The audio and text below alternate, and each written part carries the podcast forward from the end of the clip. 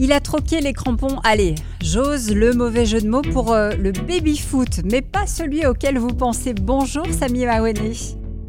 Merci d'être euh, avec nous. Vous êtes avec, euh, avec Sarah, votre épouse, les créateurs des, des Jeunes Pousses. Alors, qu'est-ce que c'est les Jeunes Pousses? Vous vous posez probablement la question. Eh bien, c'est la microcrèche dont nous, parents, on a toujours rêvé. Pourquoi? Eh bien, parce qu'elle elle est un petit peu particulière, cette microcrèche. D'abord, elle est bilingue elle est flexible. Euh, finalement, euh, tout ce dont on, a toujours, euh, toujours rêvé. comment est-ce que vous en avez eu l'idée? Ça part de, de votre propre besoin?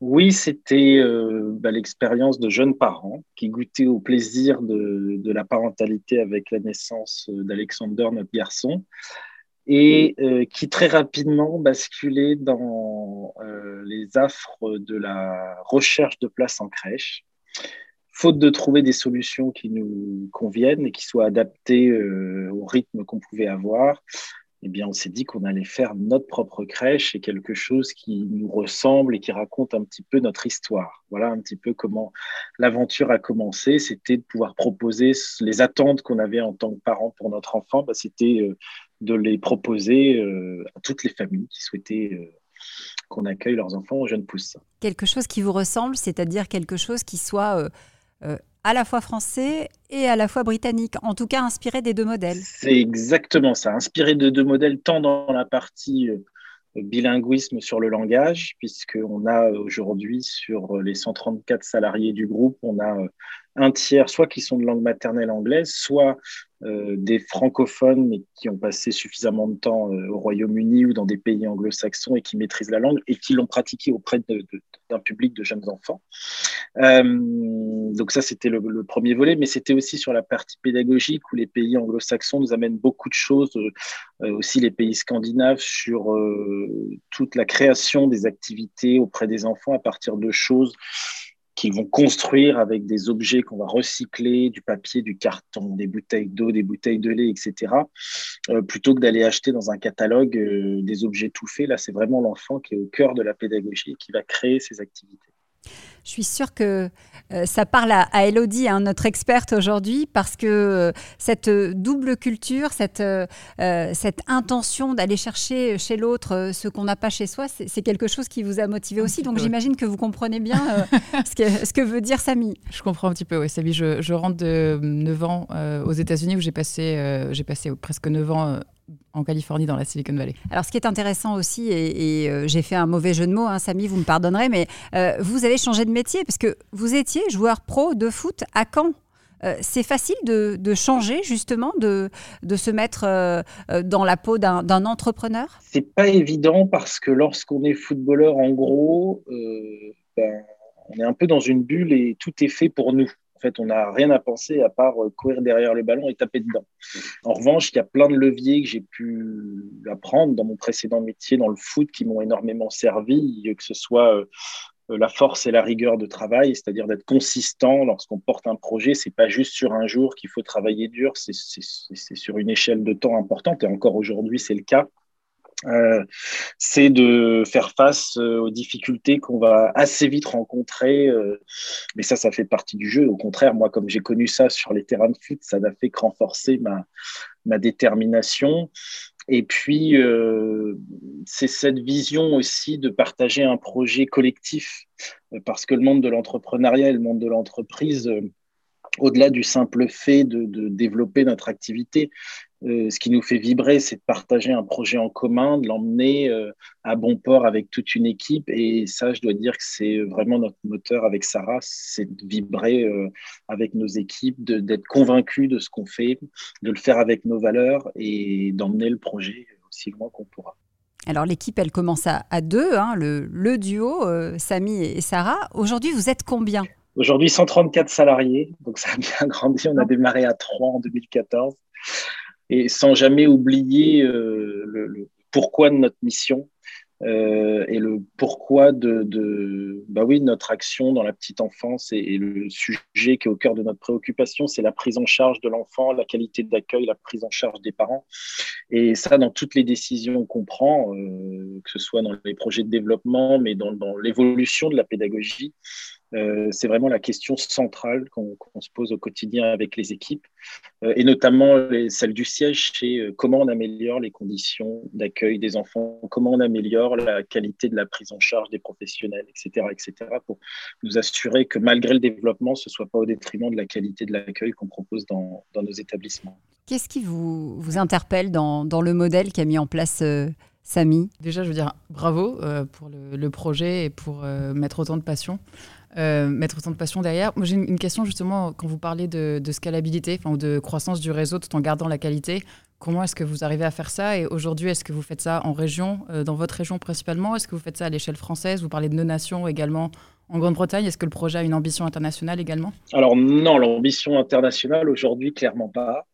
Euh, on est beaucoup plus modeste. Alors on était parti sur une ambition régionale et aujourd'hui, les jeunes pousses euh, est leader sur la Normandie, puisqu'on a une vingtaine d'établissements euh, qui ont ouvert depuis 2014, donc euh, et pas forcément dans les grandes villes. Oui, on est présent à Caen, mais on est présent aussi à Argence, on est présent à Bayeux, présent à Verson, à Bretteville-sur-Odon, on vient d'ouvrir à Évreux.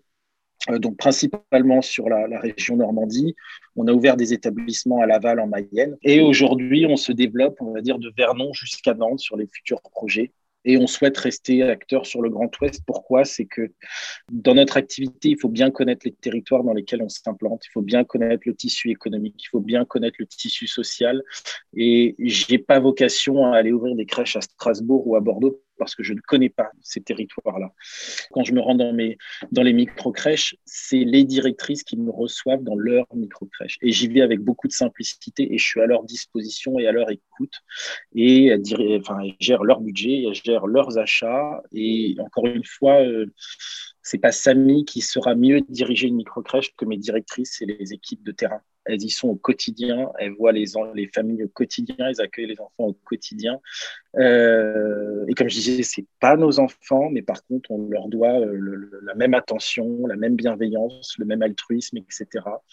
Et euh, on a des équipes absolument fantastiques et c'est ce qui fait la, force des jeunes pousses. C'est notre fer de lance. Vous faites clairement, hein, Samy, la démonstration avec les jeunes pousses qu'on peut créer, qu'on peut imaginer dans sa région. C'est même central dans votre projet. Oui, complètement. Alors moi, je suis très attaché euh, euh, à ma Normandie, euh, à Caen en particulier, mais à la Normandie en, général. J'ai, je suis né à Caen et le, foot m'a fait quitter assez rapidement à 14 ans mes, terres pour me rendre dans, le Pas-de-Calais du côté de Lens. Mais je suis resté toujours très attaché à la Normandie. C'est un territoire qui a énormément à offrir. C'est un territoire extrêmement varié avec des grandes façades maritimes, avec des grandes villes, mais aussi avec du terroir on a des dirigeants d'entreprise, et moi, c'est ce qui me fait grandir au quotidien. Je rencontre des dirigeants incroyables qui sont euh, euh, dévoués pour leur entreprise et pour leurs collaborateurs et qui ont une vraie envie d'améliorer les conditions de travail, la prise en enfin voilà, le, soutien à la parentalité, etc. Et euh, malheureusement, ils sont trop peu en lumière, mais je vous remercie de me donner l'occasion de le dire aujourd'hui. Alors, une question, je crois, euh, pour vous, Samy, euh, Elodie Oui, tout à fait. Une chose que je trouve assez intéressante, donc venant de la Silicon Valley, où j'ai vu pas mal d'investissements et j'ai suivi des startups dans le monde de la tech, que ce soit deep tech, blockchain. Je trouve ça fascinant d'avoir un projet comme le vôtre qui permet de s'implanter en différentes régions, redynamiser le territoire français. En termes de financement, comment est-ce que, comment est-ce que ça s'est passé pour vous? Est-ce que ça a été assez simple euh, de trouver des business angels ou des fonds à impact, par exemple? Ou bien des VC traditionnels, corporate venture ou du crowdfunding. Il y a plein de possibilités. Qu'est-ce qui a été intéressant ou qu'est-ce qui a marché pour vous? Parce que c'est assez unique, c'est pas toujours évident de trouver des financements dans ce type de, projet. Ah non, bah, je ne vous le fais pas dire. Euh, c'est-à-dire qu'en 2014, quand on s'est lancé, euh, ça a été extrêmement compliqué d'obtenir des financements. Alors souvent, les gens pensaient, oui, Samy, il arrive avec... Euh, c'est Picsou, hein. c'est l'oncle Picsou, il arrive avec un paquet de cash. C'était pas du tout ça, même si je, très fier d'avoir pu faire ce métier-là. J'ai pas gagné les sommes qu'on peut voir aujourd'hui, mais j'en suis pas malheureux, au contraire.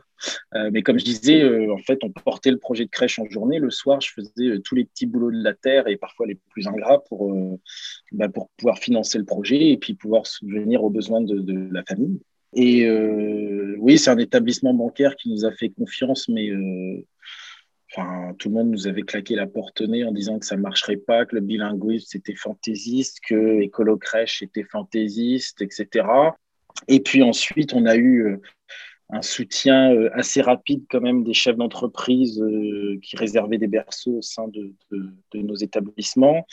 Et puis se sont greffés, on a eu trois entrées au capital d'actionnaires locaux, enfin d'investisseurs locaux euh, qui nous ont aidés et qui nous ont énormément aidés. Euh, je dirais même pas tant dans l'investissement financier, mais c'était plus dans leur expertise de chef d'entreprise.